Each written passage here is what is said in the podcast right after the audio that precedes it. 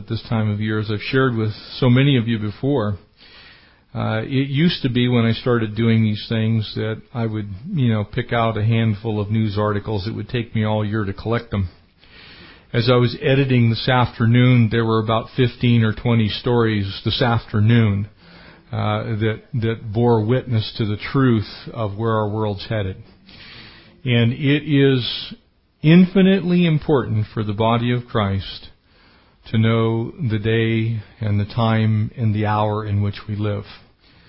Uh, because if you don't, then you have no sense of urgency. You begin to look at the world as just uh, another endless string uh, of events in one human's life, and that life being yours that will lead towards uh, the end of your life, and it'll be followed by countless thousands of others. Brothers and sisters in Christ, there is going to be a last generation. Your Bible says so. There will be a final group of people who live on this earth that will see the age of grace come to an end. I am no, neither prophesying nor predicting uh, that we are necessarily them, but I can tell you this: no group of humans, no group of people since the first day of the age of grace has ever been closer than we are to the near return of our Lord and Savior Jesus Christ.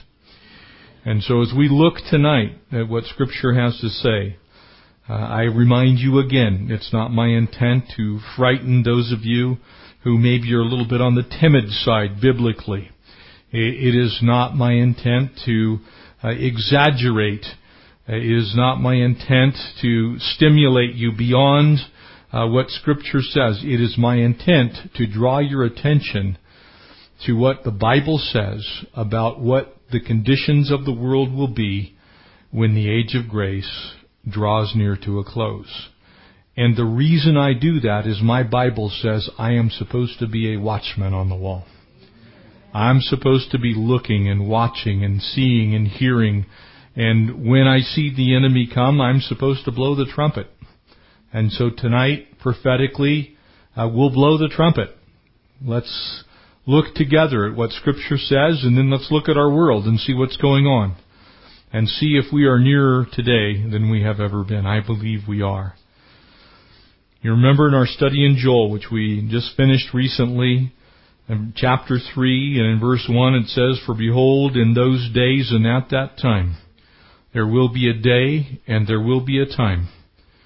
Uh, there is going to come a time in God's economy that He alone knows because Jesus said so, that no man knows the day or the hour. But we do know the times and the seasons. And so the book of Joel says that in those days and at that time, whenever that is, if it's tonight before you get home, that that trumpet sounds. Uh, if it's next week, next month, next year, a couple of years, I don't know. I, I'm not purporting to say that I do. But I can tell you this in those days and at that time, when I bring back the captives of Judah and Jerusalem, I will also gather all nations, and I'll bring them down to the valley of Jehoshaphat, and I will enter into judgment there with them on account of three things. My people, my heritage Israel, for what was done to them, for they have been scattered amongst the nations of the earth, and they have divided up my land.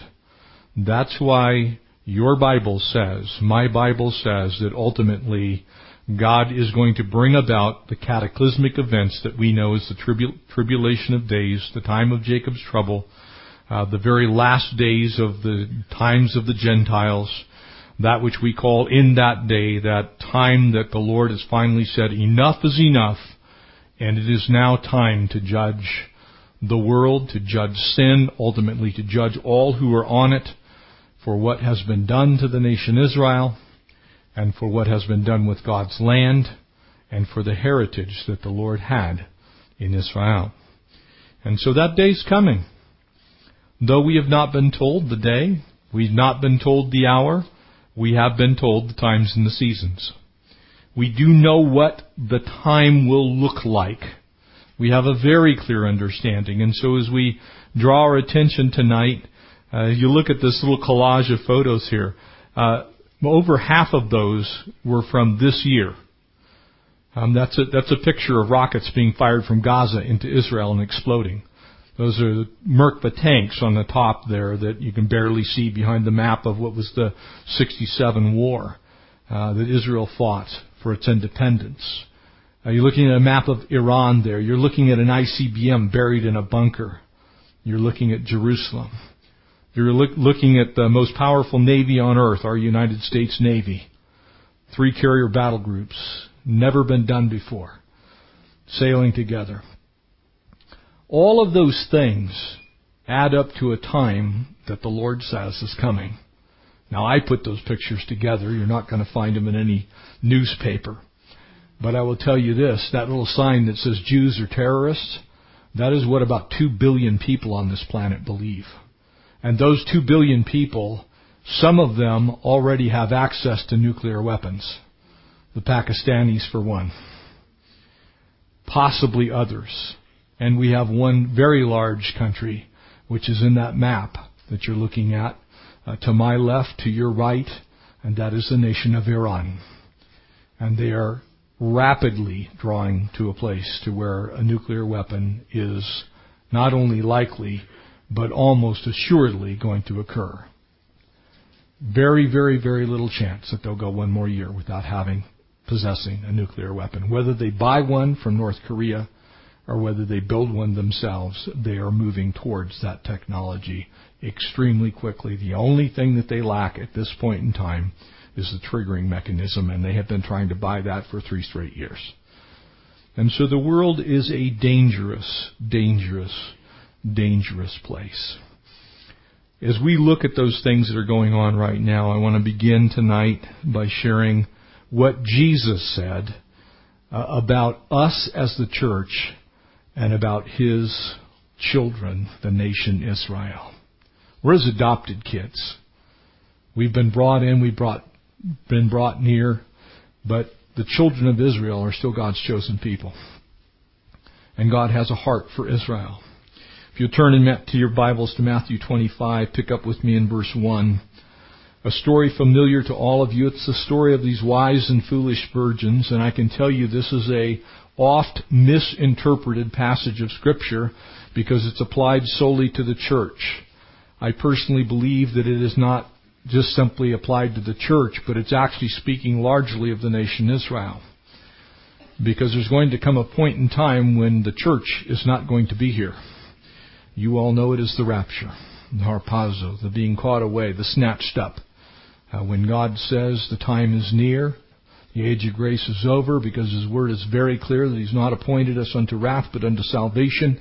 He's going to draw the church away so that He might deal in His wrath uh, with the world that has rejected Him and with the world that has tortured the Jewish people relentlessly for thousands of years. And so it says there in verse 1, and then the kingdom of heaven shall be likened to ten virgins who took their lamps and went out to meet the bridegroom. And surely uh, we could be likened to that group that meets the bridegroom, but when we meet the bridegroom, guess what?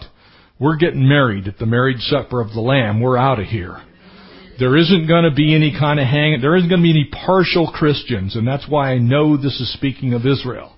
You're not going to be kind of hanging around going, oh, well, I didn't quite meet him. I almost met him. You're either a saint or an ain't. You're either going or staying. You're either in or out. You're either saved or damned. And if at that point in time, when the Lord comes for His church, you have not professed Jesus Christ as Savior and Lord, you'll be staying here for a time that you don't want to be here for. And so he goes on to say, this is Jesus speaking, and now five of them were wise. And I believe this likens some of those who you would meet today who are Jews who it appears have a very, very near relationship to the Lord, much like the Old Testament saints. They revere God. They have a clear understanding that He absolutely is sovereign in all of the universe. They understand Him well. They want to have a relationship with Him. And then five were foolish. And those who were foolish took their lamps and took no oil with them, no work of the Spirit. They're not seeking the Lord. But the wise took their oil in their vessels and their lamps, but while the bridegroom was delayed, notice that. Because Jesus is going to snatch the church away, and then there's going to be a period of time when He's not going to be here. Amen? Seven years to be exact. He'll be delayed, but he is coming back for everybody else. We know that as the second coming. They all slumbered. They slept. Why do I think that to be true? Because your Bible clearly states that the Jewish people one day will be saved. But it also says at the beginning of the tribulation that they will make a peace treaty with the Antichrist himself while they slept. For three and a half years, sleeping and slumbering. The midnight cry was heard, Behold, the bridegroom is coming. Go out to meet him. So now it's speaking of the second coming of the Lord. And all those virgins, the virgins arose and trimmed their lamps, those tribulation saints, those ones who were the faithful, the 144,000. And some of the foolish said to the wise, Give us some of your oil for our lamps. They're going out. But the wise answered and say, No, lest there should not be enough for us and you. But rather go and sell and buy for yourselves. And while they went to buy, the bridegroom came. And those who were ready went with him to the wedding, and the door was shut. Over. Finished. And afterward the other virgins came also saying, Lord, Lord, open it to us. And he answered and said, Assuredly I say to you, I don't know you. There's only one time that the Lord's going to say that, and that's at the great white throne judgment. Because until that happens, you can still know Jesus if you have breath. Watch therefore, for you neither know the day nor the hour in which the Son of Man is coming. So whether you're a saint and snatched away at the very beginning of all this, or whether you're alive and make it into the tribulation period, you better be ready. Because there's going to come a point in time, Jesus said so, the bridegroom's there. Look, I see it. I understand it. I now get it. And he's going to say, too late. Very scary passage of Scripture. Unless you're one of God's kids. If you're kind of sitting on the fence, you might want to think about not sitting on the fence. Because Jesus said nobody knows the day or the hour. I don't know when He's coming the first time to snatch us away, and I surely don't know when He's coming the second time as the King of Kings and the Lord of Lords, your Bible says. With that name written on His thigh as he brings the sickle to reap the harvest of the ungodliness that's overtaken our world. And if you don't believe that ungodliness has taken over our world, then you're in for a treat tonight. And so, Peter, writing in his second letter to the church in chapter 3 and verse 11, therefore, since all these things will be dissolved, he's talking about the world. He's going, look, this ain't lasting forever, to paraphrase it. Everything you see, everything this world is, everything this world holds dear is not going to last forever. It's not going to happen. It's going to dissolve. For us who love the Lord, we're out of here. And you know what? In a personal sense, I with Paul say for me it's better I go. But for you, for us, for those who don't know the Lord, it's better we stay. Because right now you are the light of the world, family of God. You've been put here for a purpose, for a reason. You have. Jesus gave them to us, the words of life. When He said He is the way and the truth and the life, He meant that.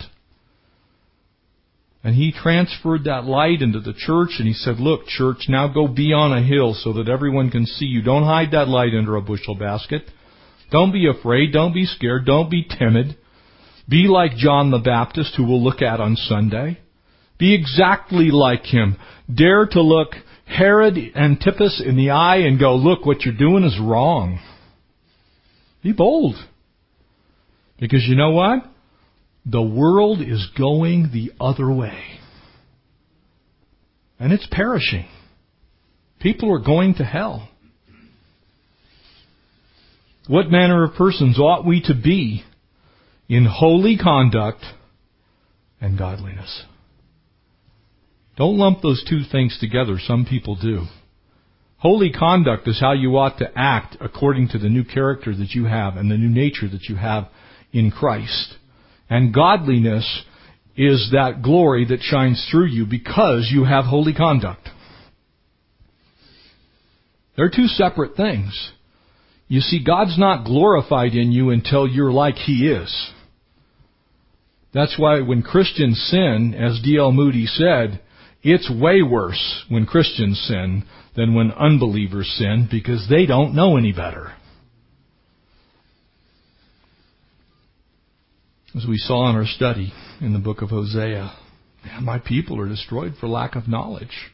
And so we share these things.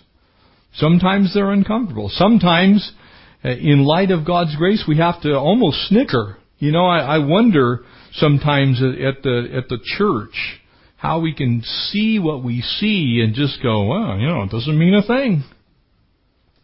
I've had people recently in my office, oh, well, that doesn't prove anything. If you're looking for empirical evidence that the Lord is coming back tomorrow, you'll never get it. He said so. But if you're looking for the times and the seasons so you can be aware, you better believe He's making it very clear what time it is. Because all you gotta do is look at Israel. All you have to do is look at the world around you and go, man, when's God gonna say enough's enough? There are over four and a half million young girls under 12 years old in our world today that are being trafficked as sex slaves. And that's a very tame estimate put forth by our U.S. government. And they don't like to put those numbers out. There are more people in poverty today than ever in the course of human history. Peter went on to say, looking for and hastening the coming of the day of God, because of which the heavens will be dissolved. The elements melted with fervent heat. One day the Lord's just going to peek through the clouds and say, Church, come home. The Antichrist is going to rise up and say, Good, we finally got rid of the Christians. Think about it. Think about it. Good, we finally got rid of the Christians. Is not that spirit alive and very well in our world today? Good, we got rid of the Christians.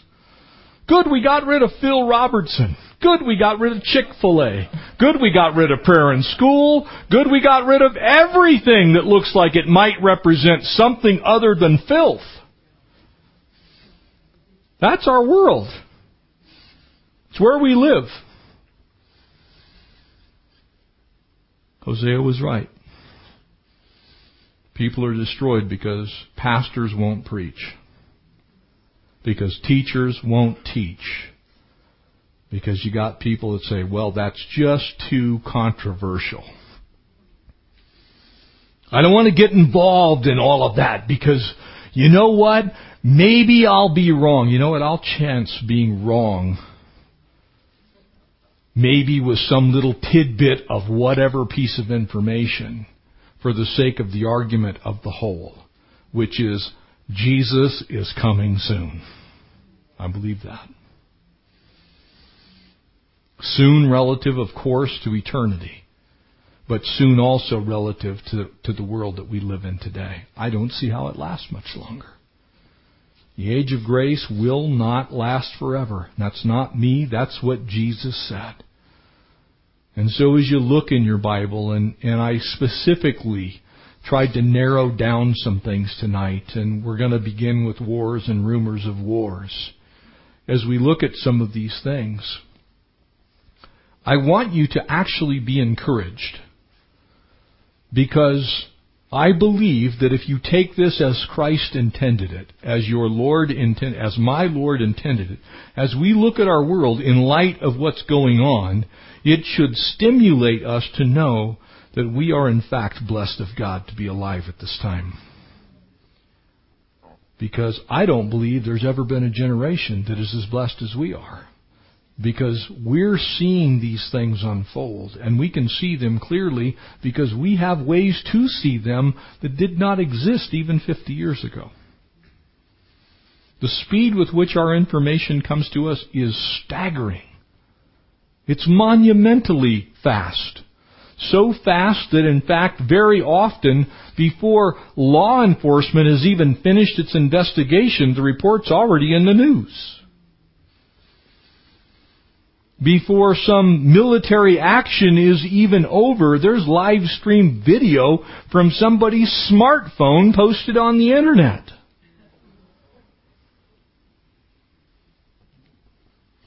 And so these signs, and you'll see the list there and you can refer to it as we begin to take a little journey uh, through the year 2013. And when Jesus said, you will hear of wars and rumors of war. See that you're not alarmed. I love the fact that he said, see that you're not alarmed. I say to you tonight, see that you're not alarmed. I'm going to echo what Jesus said right back to you. Don't be alarmed. Be wise. Such things, he said, Jesus said, must happen. We don't like that. But I would share with you, look what God has allowed in the lives of the nation Israel. No human being on earth would have ever mapped out, let's bring on the Holocaust. But in God's economy of time, He says, you know what? They're not listening. And I love them. Any of your parents ever said that to your kids? They're not listening, and I love them. Followed by, okay, no Nintendo for a year. ah! No video games. Or today, give me your iPhone. Oh, horror of horrors. Such things must come, but Jesus goes on to say there in verse 6, but the end is still to come. In other words, they're precursors, they're the warm up, they're the ramp up. And so wars and rumors of wars in and of themselves are not the end. They're telling you the end is near. And so as we look at our world, I would just point your attention to a few things that have transpired here in 2013. The National Defense Council Federation, of which there is also a foundation. It says that out of 74 uh, of the world's 191 nations, four more were added this year to those nations which are in conflict. That's 13 more than last year. It just keeps growing. For the last five years, it's gone up by between two and this year, uh, 13 more countries are involved in some kind of conflict. You may have seen we have supported for many years, almost almost 10 years, we have supported missions efforts in this church in South Sudan. South Sudan declared its freedom just two years ago. This year, just two months ago, war begins again in South Sudan and the Christians are fleeing. We have U.S. troops in Djibouti right now that are there to station to evacuate our citizens out of South Sudan because it has become again a war zone after just two years of freedom. After two years, that freedom went straight back where it was before into tribal warfare. And so when we look at the world is more at war than it was last year. And it continues to become more at war. And if you look at what's going on with the general world population, the fragility of peace on this earth is staggering as we're going to see tonight. As we look at nuclear weapons, and of course, as you look at Ezekiel 22, you can't help but there in verse 21, and I won't read it to you, you can read it for yourself, but see that there's going to come a point in time when there's going to be something happening on this earth that really can't be explained in a human sense. Uh, it says, I will gather you and blow my fire on you in my wrath and you'll be melted in the midst. That, to me, sounds an awful lot like a nuclear exchange. And so we currently have nine nations on this earth that will admit to having nuclear weapons, and actually Israel doesn't admit to it. Last year, they admitted to having a program whereby they could produce nuclear weapons if they want to, which is simply a smokescreen. And they were so effective in building their nuclear power plant at Dimona that we didn't even know it existed until it was online. They actually walled up the inspection tunnels that the investigators were supposed to use to look at it to see what they were actually doing with it. And yes, of course, Israel has nuclear weapons. They actually had them during the 67 war. In fact, two of those.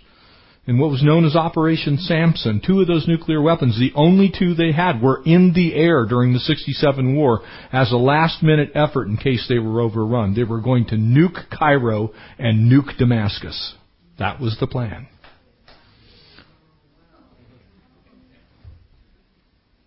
So when you look at the world, they now have in excess of 200 nuclear weapons. They possess missile technology that we gave them based on our Pershing missiles, based on our Trident missiles. They have submarines. They have full nuclear capability, just as we have. Significantly less warheads but the same basic technology. They can defend themselves. The problem exists in Israel's defense that they do not have the ground forces to fight a protracted ground war. And so one of the things that the world is sitting on edge waiting for what happens in Iran is what will Israel have to do to protect itself? Because they will come to a place where they'll have no choice but to act in extreme measure because they have no land mass available, thanks to many, including our president, wanting them to give up yet more land until their country is completely indefensible. And it is completely indefensible to this day. Can they defend it right now? Yes. When they began purchasing our advanced fighter aircraft in the 1990s, they purchased first F-15s. They now have F-16s. F-16Is to be ex- exact, which are fitted with long-range fuel tanks. They can have the same missile guidance technology that we do. We've given them our JDAM, our Joint Munitions Guidance Programs, all of those types of things. They have all of that weaponry. But the fact of the matter is they've only got about a hundred of our F-16s. To give you an idea of the scope of the 1967 war, Israel destroyed on the ground over 4,000 aircraft between Syria and Egypt. And so 100 aircraft doesn't look so great when you're comparing it to whatever the Egyptians still have, and we're giving them our F-15s. Your tax dollars are going to pay for that. And though we have the world's most advanced nuclear technology, matter of fact, a single Trident submarine, of which we have uh, 18 of them, by the way, one of them has nine times the destructive force of all of the ordnance dropped in World War II. A hundred percent. So is our world a safer place? I don't think so. I don't know how many of you have ever watched Hunt for Red October. But, but you, that's, that's, those scenarios are not that far fetched. One crazy person with a nuclear submarine could destroy the entire world. And so that hangs over our heads to this day. And then, of course, we now have the unbelievable threat of Iran possessing a nuclear weapon.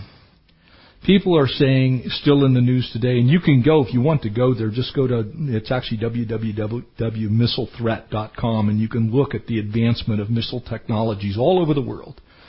You can go to global security uh, and do the same thing. You can go to Jane's and look at who has what and how many of each, and it's a rather interesting study if you're into such things. But I can tell you this, that for four straight years, Iran has increased the range of its ballistic missile delivery systems. They now can reach out around 4,000 kilometers. That's more than twice the distance necessary to reach Israel from Iran. So they have no problem. All they need is a bomb. And with the width of Israel, two of them would wipe out the entire country, basically. If they had a yield of over 20 kilotons. So as you look at the world today, and everybody goes, well, you know, they mean well. I don't know about you, but I'm not thinking that I want to hear they mean well when it would only take two nuclear weapons to wipe out your entire country.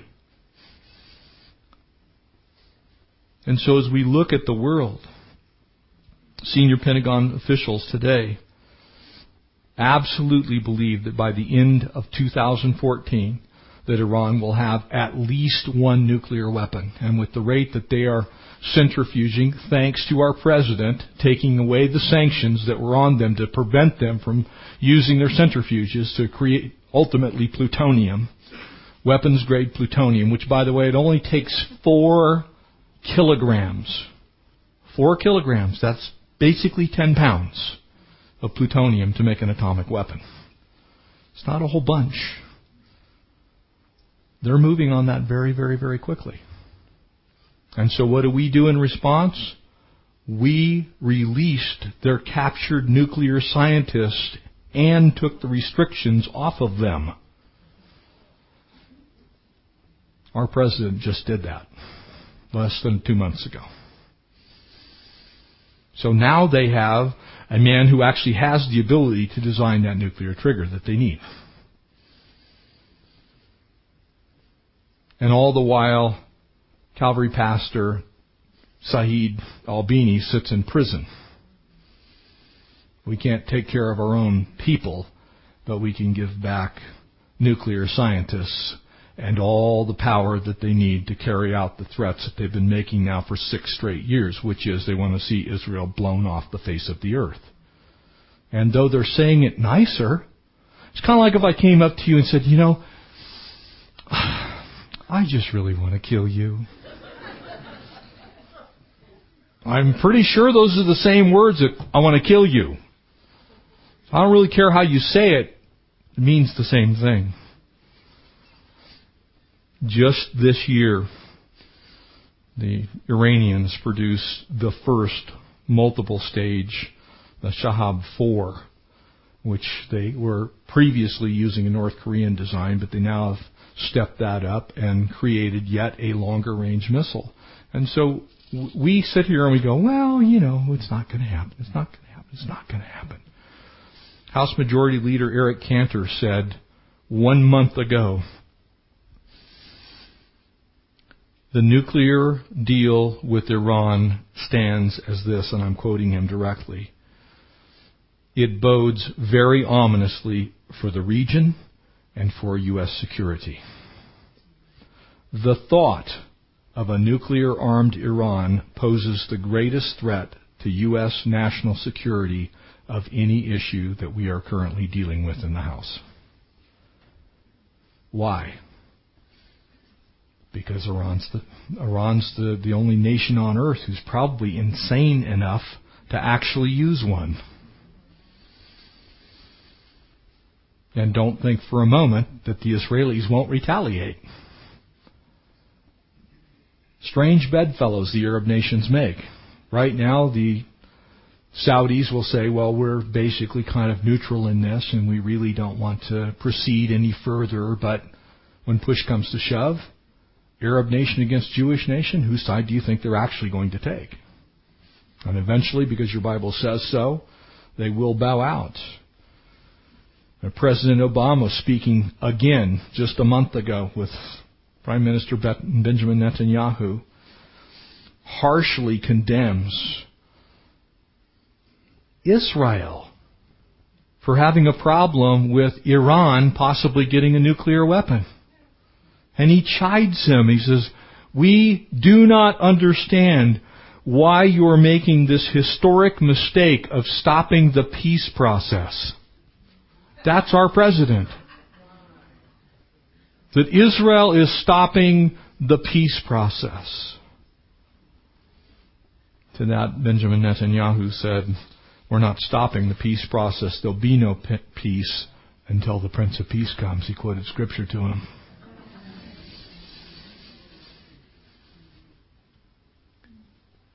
That brings us to the nation Israel, where it is right now. As most of you know, Connie and I had the privilege to travel there just six months ago. And when we were there, it was very clear that Israel works extremely hard at trying to keep themselves safe. And if you look at the border fences, especially to the south of Jerusalem, as you wander along the highway that leads down into um, down to the coastal route to Tel Aviv, there's a 36 foot high wall with a curved top on it to try and guard the entry points basically into Jerusalem from the Palestinian territories. We don't hear much about it anymore. This is from our Secretary of State, John Kerry. He said this four days ago. Secretary of State Kerry, in his scheduling, was set to travel to the Middle East. He's going to do that actually this week. In a flurry of reports, he said, I have been given the recent information, and the recent information from Israel's Shin Bet Security Service has been reported that there is a steady increase in the rise of attacks in Jerusalem itself. Have any of you heard about a single attack in Jerusalem? There were 167 of them in November alone. Terrorist attacks. Pipe bombs, shootings, Arabs killing Israelis. There were 136 in October. Total is up, that's almost 300 terrorist attack in 60 days. We don't hear anything about it. And our president says, well, they just need to give up more land. There's no more land to give. They shouldn't have given up what they've already given. They should have kept it because God gave it to them. They shouldn't have given up the Temple Mount. God gave it to them. It's theirs. It belongs to God. They're supposed to inhabit that land. And there won't be peace until Jesus comes and establishes that peace two days ago on Sunday. Any of you hear about this? You remember that in 2006 there was a relatively large scale incursion that was sponsored by Hezbollah, which is funded by the Iranians, militarized by the Iranians in southern Lebanon and in uh, western Syria. Uh, their rockets were being fired. In the last three days, over 400 rockets have been fired into Israel again. Give up more land. It's going to work out for you. Don't worry about it. Then they fire two more. I'll bet what you did hear about was that mean, naughty Israel took and fired three shells into southern Lebanon. And they blew the tar out of a launch site that launched rockets at them. They're being sanctioned by the UN. Okay, folks, what I just told you was nearly 300 terrorist attacks, 400 rockets have been fired into Israel in the last two months, and Israel's going to get sanctioned for one, two, three artillery shells being fired into Lebanon. Do you think the devil's at work? I do. Because when I look at the world, I'm going, that's nonsensical. As I've shared with you, can you imagine the U.S.? You're down in San Diego and you're, you're up in Canada. Of course, the Canucks would never fire anything at it, maybe some pine cones or whatever, but you know, they launch logging boots at us or something. I don't know. But, you know, and, and four or five hundred rockets come flying into Seattle and, you know, yeah, they don't kill a whole lot of people. They blow a few things up and then all of a sudden their kids are being blown up on buses. Their wives are being blown up in supermarkets. Well, you know, they just don't really like us and I guess there's not much we can, that's not what we do. We're scrambling F-15s, F-16s, YF-22s, Ospreys, and we are going to take over that part of Canada or Mexico. That's what's going to happen. But yet Israel cannot even defend itself. It's not acting as the aggressor, it's defending itself. And so they're going to be sanctioned by the UN. Absolutely insane. And so the Middle East is a very, very, very volatile place. Prime Minister Netanyahu said in December uh, the very beginning of this last month, He said, we will at some point in time in 2014 have no choice but to exercise at least one of our three options with regard to Iran. So, I'm not telling you I know when that is, but I'm telling you that the Jewish people are not going to wait until there is a Shahab 4 headed their way with a 20 kiloton warhead on it aimed at Tel Aviv though they have our Arrow missile batteries and our Patriot missile batteries and they can defend and shoot those things down, they're not going to chance that. It is not going to happen. And so, as we look at Israel, very, very, very dangerous. And I want to spend just a little time tonight because it's just, it's, it's making me crazy. Because I, I want to speak about us. You know, all these other things up here. I just want to focus in on, on America's place in this.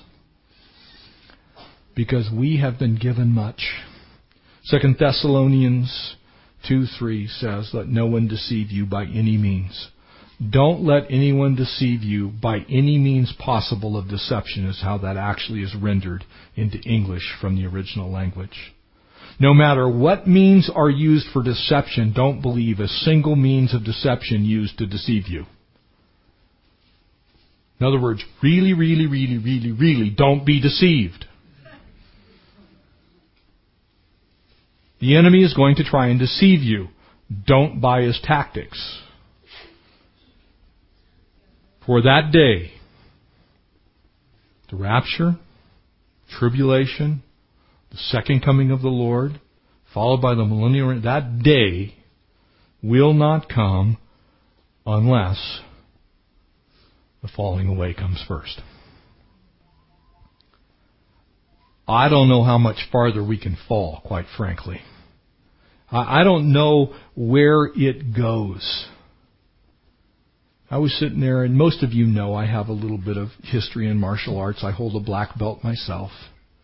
I kind of like thumping on people, and I like them to thump on me occasionally. But I'm getting so old that it hurts, and so I've stopped doing that. But it it it is shocking to me the violence of our sporting events. Have you watched our football games? People are breaking necks and arms and legs, and everyone, well, you know, just a, it was a clean hit. It's insane. Simple things that you look at and you go, that's just not okay. Simple things like that. But it's the other things that are most staggering and frightful to me. As we, as we look now, here in California, you, we could all go out on the, right out here on Highway 18, we could write every filthy word that we could come up with from our BC days, okay? You dig into the recesses of your mind, that stuff that you have forgotten, and you tell, well, that's how you spell it. Put it on the board. And we put up every, and we go out there and we have every rotten, vile, evil thing that you can think of. And it's perfectly okay. But don't dare say Merry Christmas. In Jesus' name, what is wrong with our country? That in academia, the American Academic Association pronounced upon the nation Israel a boycott of all Israeli institutions of higher learning because they were not allowing Muslims to engage in Muslim propaganda in their colleges. Well, duh, you're killing their citizens. And our professors in our country finally stood up. Actually, professors at Harvard and Yale said, this is crazy. That's what academia is about. A few people get it. But the world's going, yeah, you know, that's just wrong. But we don't care about this Carl's Jr. commercials that fill you. It's like, what? Are you kidding me? It's a hamburger. It's made out of meat. You're supposed to eat those things. It's not supposed to be porn. It's crazy. And yet everybody's going, oh, know, it was a great commercial. If that's what a great commercial is, we're terminally ill in this country. In Jesus' name. And it's about time the church said, enough. And I think a large part is due to, is, has been due to how we have voted. We've put in godless rulers who have appointed godless judges who now legislate from the bench. And so our system of government is actually failing because the body of Christ, well, I'm just not going to vote. It's just, you know, it doesn't matter. If another person in California that's a Christian tells me they're not going to vote because it doesn't matter, I'm going to punch them out. In Jesus' name. Uh, I'm gonna I'm gonna pull a David on him or something. I don't know. I just it makes me crazy. It's like so just surrender? That's your answer? Give up? Go with the hopelessness? Last time I looked, we actually have hope. But the hope's in Christ. It's not in doing things the world's way. And of the controversial things that we're dealing with, I can't think of anything that is more in the forefront right now than gay marriage. I'm going to tell you, maybe some of you have seen this, it just came out in the last two days. At the Rose Parade tomorrow, at the bandstand, there is going to be a gay wedding done. I'm nuts crazy. Okay? Because last time I looked, I, I don't think that that's a place for that at all. And it is a political statement. And it's wrong. And the pastor that's doing it, along with the two guys, and again, we need to love people who are in sin, for sure. But we've lost our collective consciousness when you have to defile the Rose Parade to make a political statement about something that 98% of us don't agree with. You can't be intolerant of sin, but you have to tolerate filth. World's a mess. Because if we're the best there is, if this nation is the last hope, yikes. Let me share with you the beliefs, and I took this directly from her website, of the Reverend Alfreda Lanoix of the Unity Fellowship Church, who is doing the wedding. What we believe. And it begins rather benignly. God is love and love is for everyone. It is, goes on further to say it's impossible to love each other without a sense of mutual equal worth or respect. I, I agree with that actually. Completely agree with that. Goes on and says Romans 13:10 for love works no evil towards its neighbor and therefore love is the filling of the law. That's correct in its context. Quotes 1 John 4:20, "For it is impossible to love God whom we've never seen and hate our brothers and sisters whom we see every day." You see the whole thing is about who you love and who you hate based on her understanding of what that is because my Bible says God hates sin. So I can hate sin without hating people. So what she's really saying and what they're really saying at this church and goes on and this will blow your mind. This is a Christian minister, and that's how she's going to be portrayed tomorrow. The uh, Unity First Unity Fellowship Church of Christ, I believe, is the full name. God is neither male nor female. God is spirit, and spirit has no gender. We believe in liberation theology for all, a theology that frees the oppressed and therefore is not a male dominated hierarchy, not oppressive to women, not European in scope, must relate to people of color. Notice how you can hate people who are European and white, but when it comes to people of color, we need to free them. And again, you all know me. I believe God created us all equal. And I absolutely believe that but you can't have reverse discrimination and say it's okay. Not just European, not oppressive. This is in their statement of faith. Not oppressive to the lesbian, gay, and transgendered bisexual people and allows us to think and discern through human reason and experience. That's called existential philosophy, folks, for those of you who've never taken a philosophy class. Reason and experience says, God must be wrong. I don't like what he said. Not oppressive to Native Americans or to their spirituality or any other oppressive use of Scripture. So to call sin is an oppressive use of Scripture. You get the picture? Goes on. We believe that the teaching of Je- in the teachings of Jesus, but we do not dismiss all the other beliefs as wrong or second to our way of thinking. God is greater than any religion, denomination, or school of thought. That's absolutely true. But then they define it. God is spirit and alive at work in the Muslim mosque, the Jewish synagogue, the Christian church, the tribal religion. God is everywhere and in everything.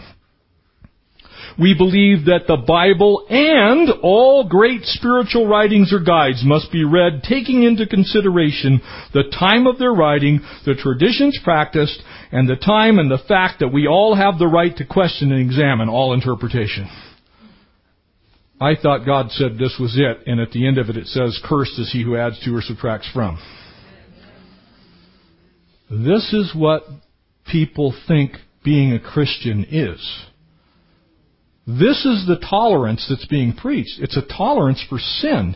It's a tolerance for heresy. It's a tolerance for godless behavior. It's not a tolerance for loving people. It's a tolerance for hating them so much that you're willing to watch them perish and burn eternally rather than tell them the truth. A person's belief system must be supportive of a healthy self-acceptance. Find that in Scripture. It says, I'm to pick up my cross and follow Christ daily. It said that in this world you'll have tribulation, but do not be afraid, for I have overcome the world. That it must encourage physical, emotional, and mental help. Now I need mental help, I get it. The last time I looked, that's a work of the Spirit. And you get that by following Christ. And no other way. It's not my words, it's Jesus' words. He said he was the only way. And so, the Pasadena Tournament of Roses Parade Foundation, which puts on the parade, said in its statement that it's proud to have the AIDS Healthcare Foundation's float, adding it clearly represents this year's parade theme, Dreams Come True.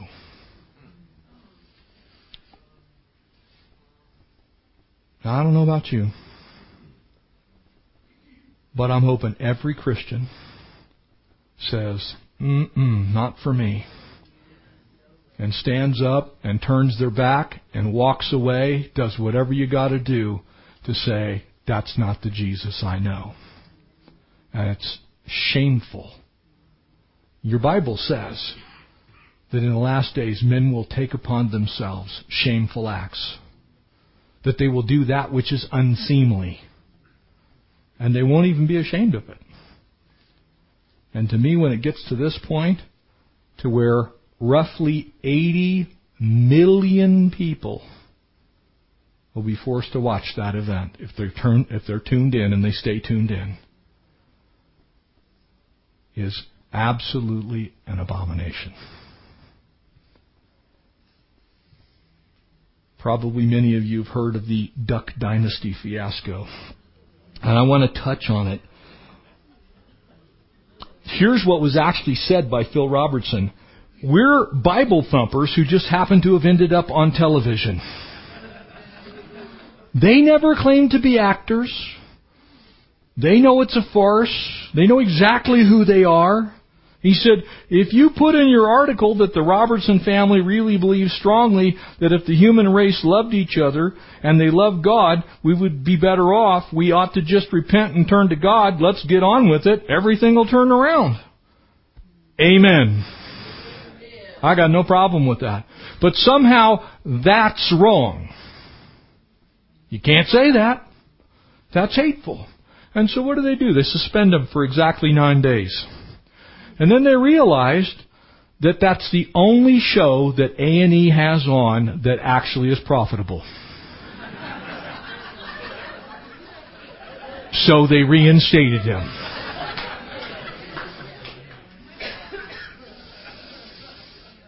Crazy. What hypocrisy. What utter hypocrisy. If you want to advocate for all these things that we completely disagree with as the body of Christ, okay, you can do that all day long. You can watch shows about lesbians who suck the blood of other people who then pass along a disease to somebody else and well, you know, can't say anything about that. I mean, after all, doesn't everybody do that? It's crazy. What happened to Dan Cathy and, and Chick-fil-A? The reason I'm sharing this with you, it's kind of turned around to bite each one of these times when it's done that. Maybe the body of Christ is waking up. I pray there's revival in the church in America and people are going, you know what? Hey, no way. Had enough.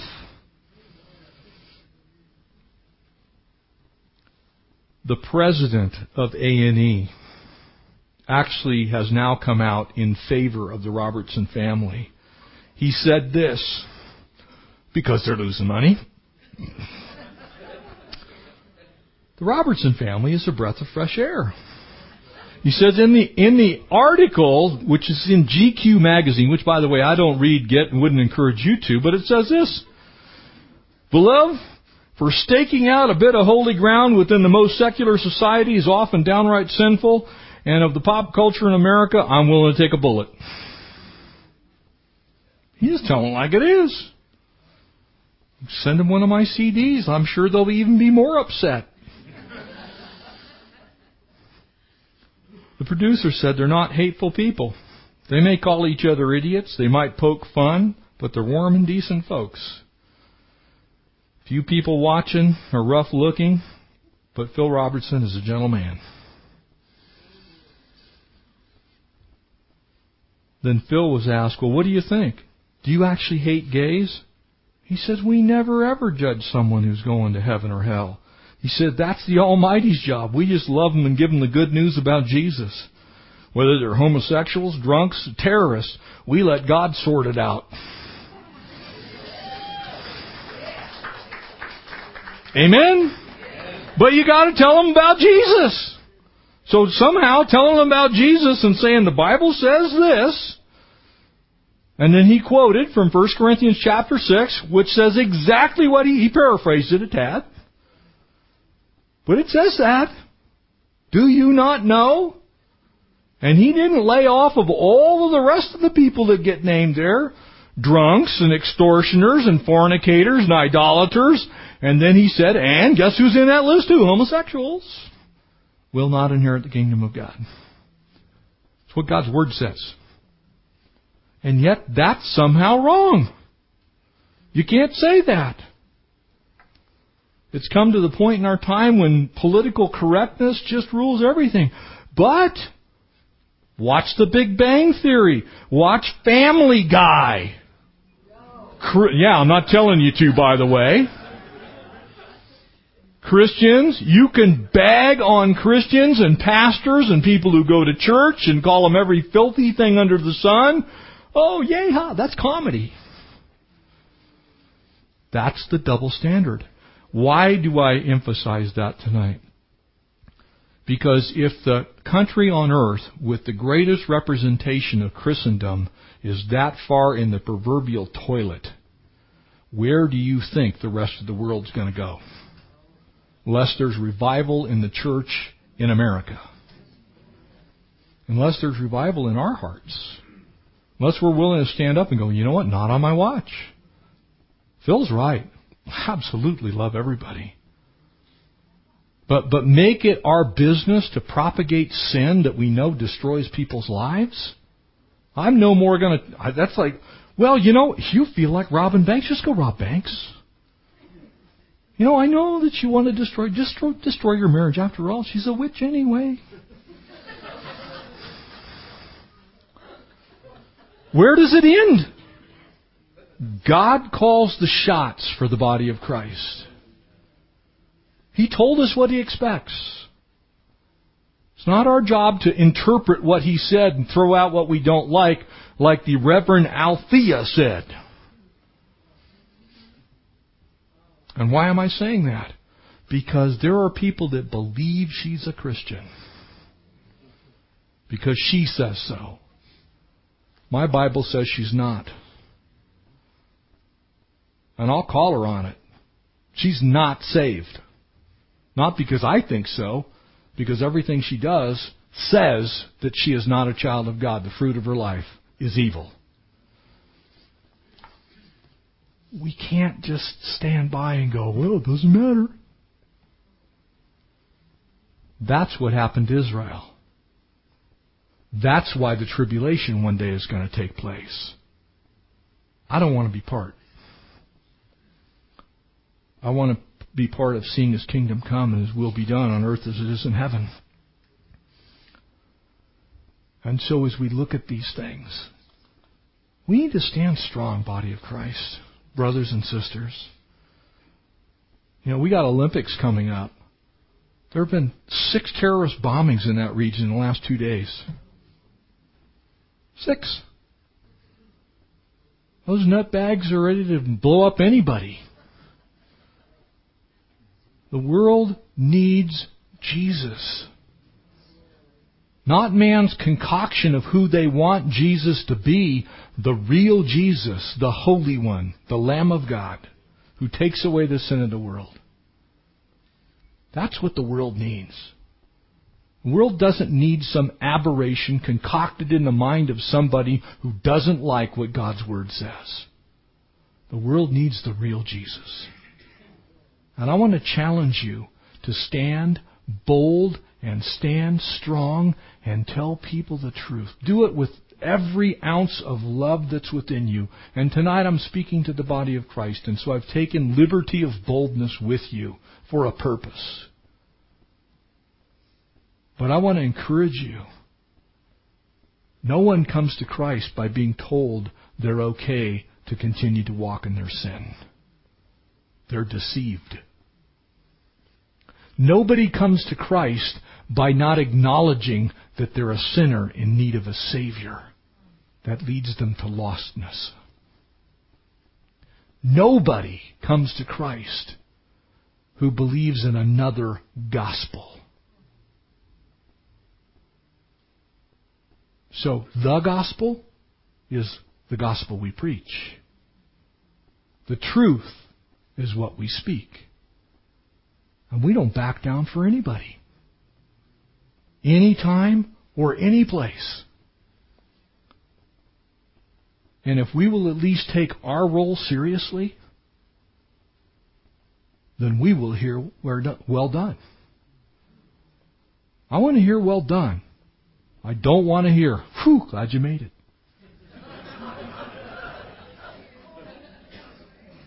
Real close.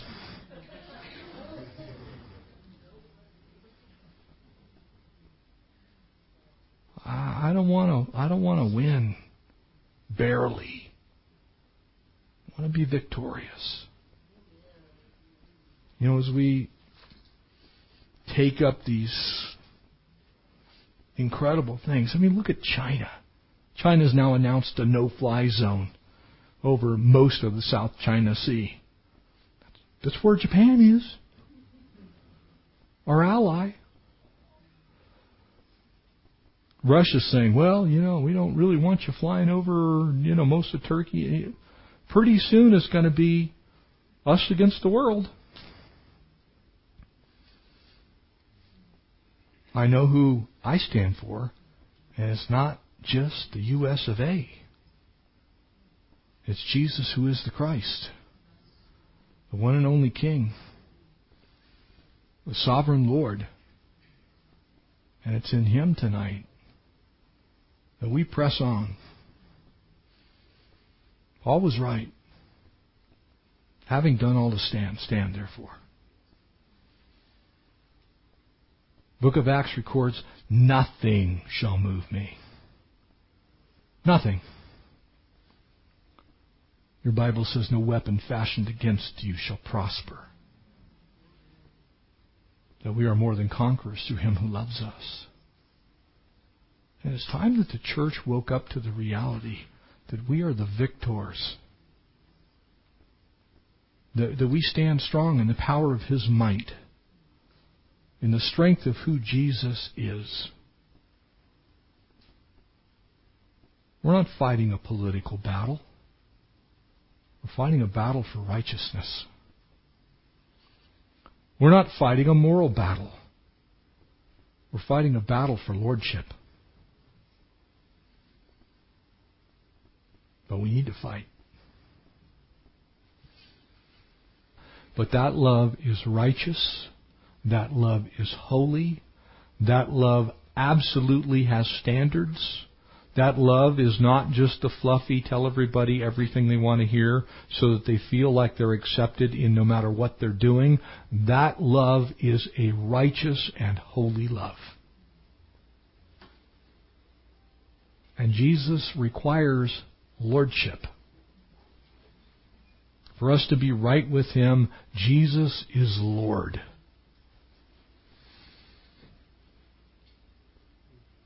For many will come in my name, saying, I am the Christ, and will deceive many. You'll hear of wars and rumors of wars. See that you're not troubled, for all these things must come to pass, but the end is not yet. For nation will rise against nation, and kingdom against kingdom. There'll be famines, pestilences, earthquakes in various places. But these are uh, the beginnings of sorrows.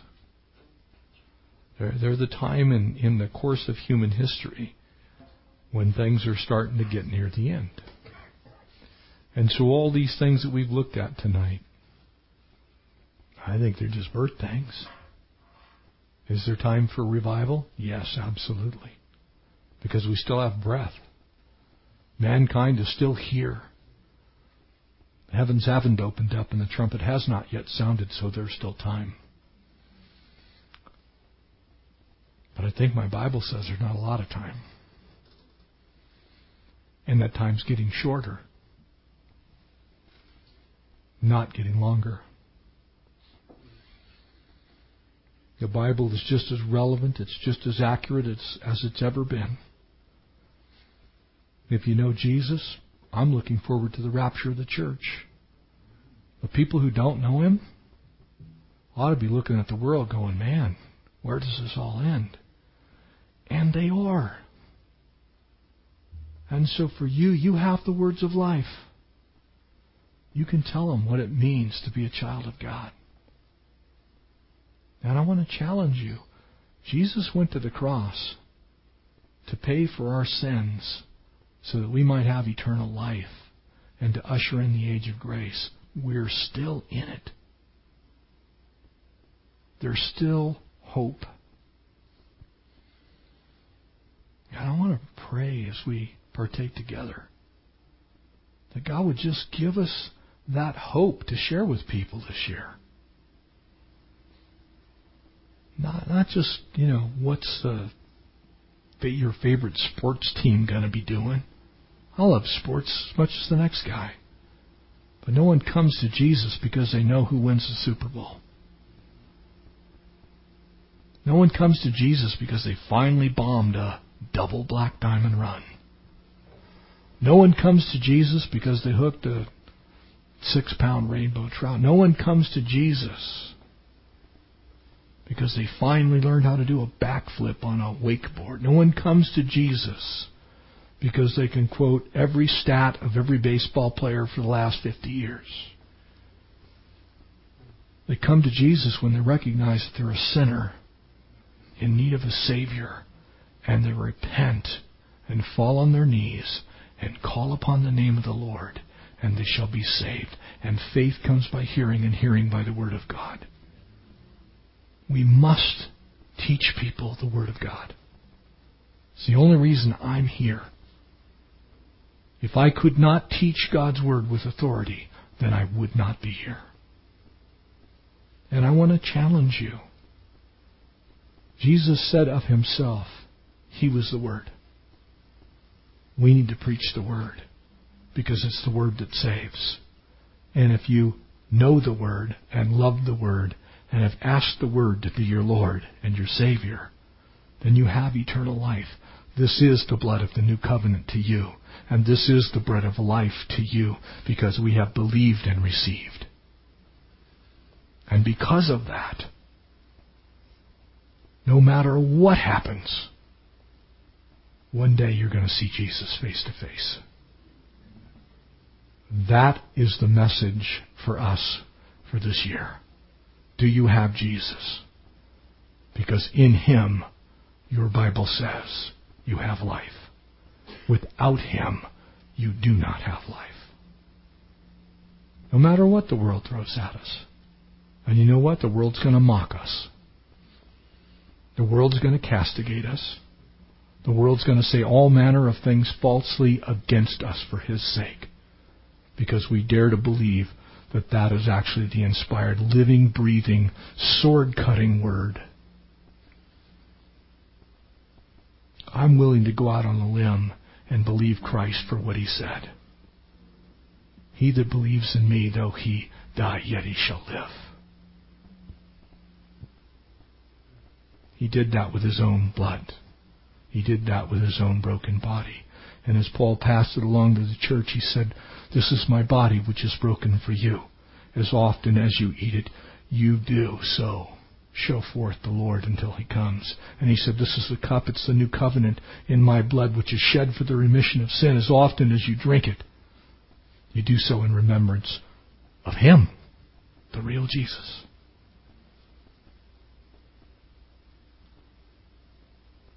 I want to pray, and as we pray, would you ask God to give you divine appointments to share Christ with somebody? Would you make it your goal to lead one person to Christ this year? One person. I'm going to start over. I got that opportunity two days ago. I'll do it with you. One person. And if that one person would lead one more person, we could be out of here in a year. Because everybody gets saved in the whole world.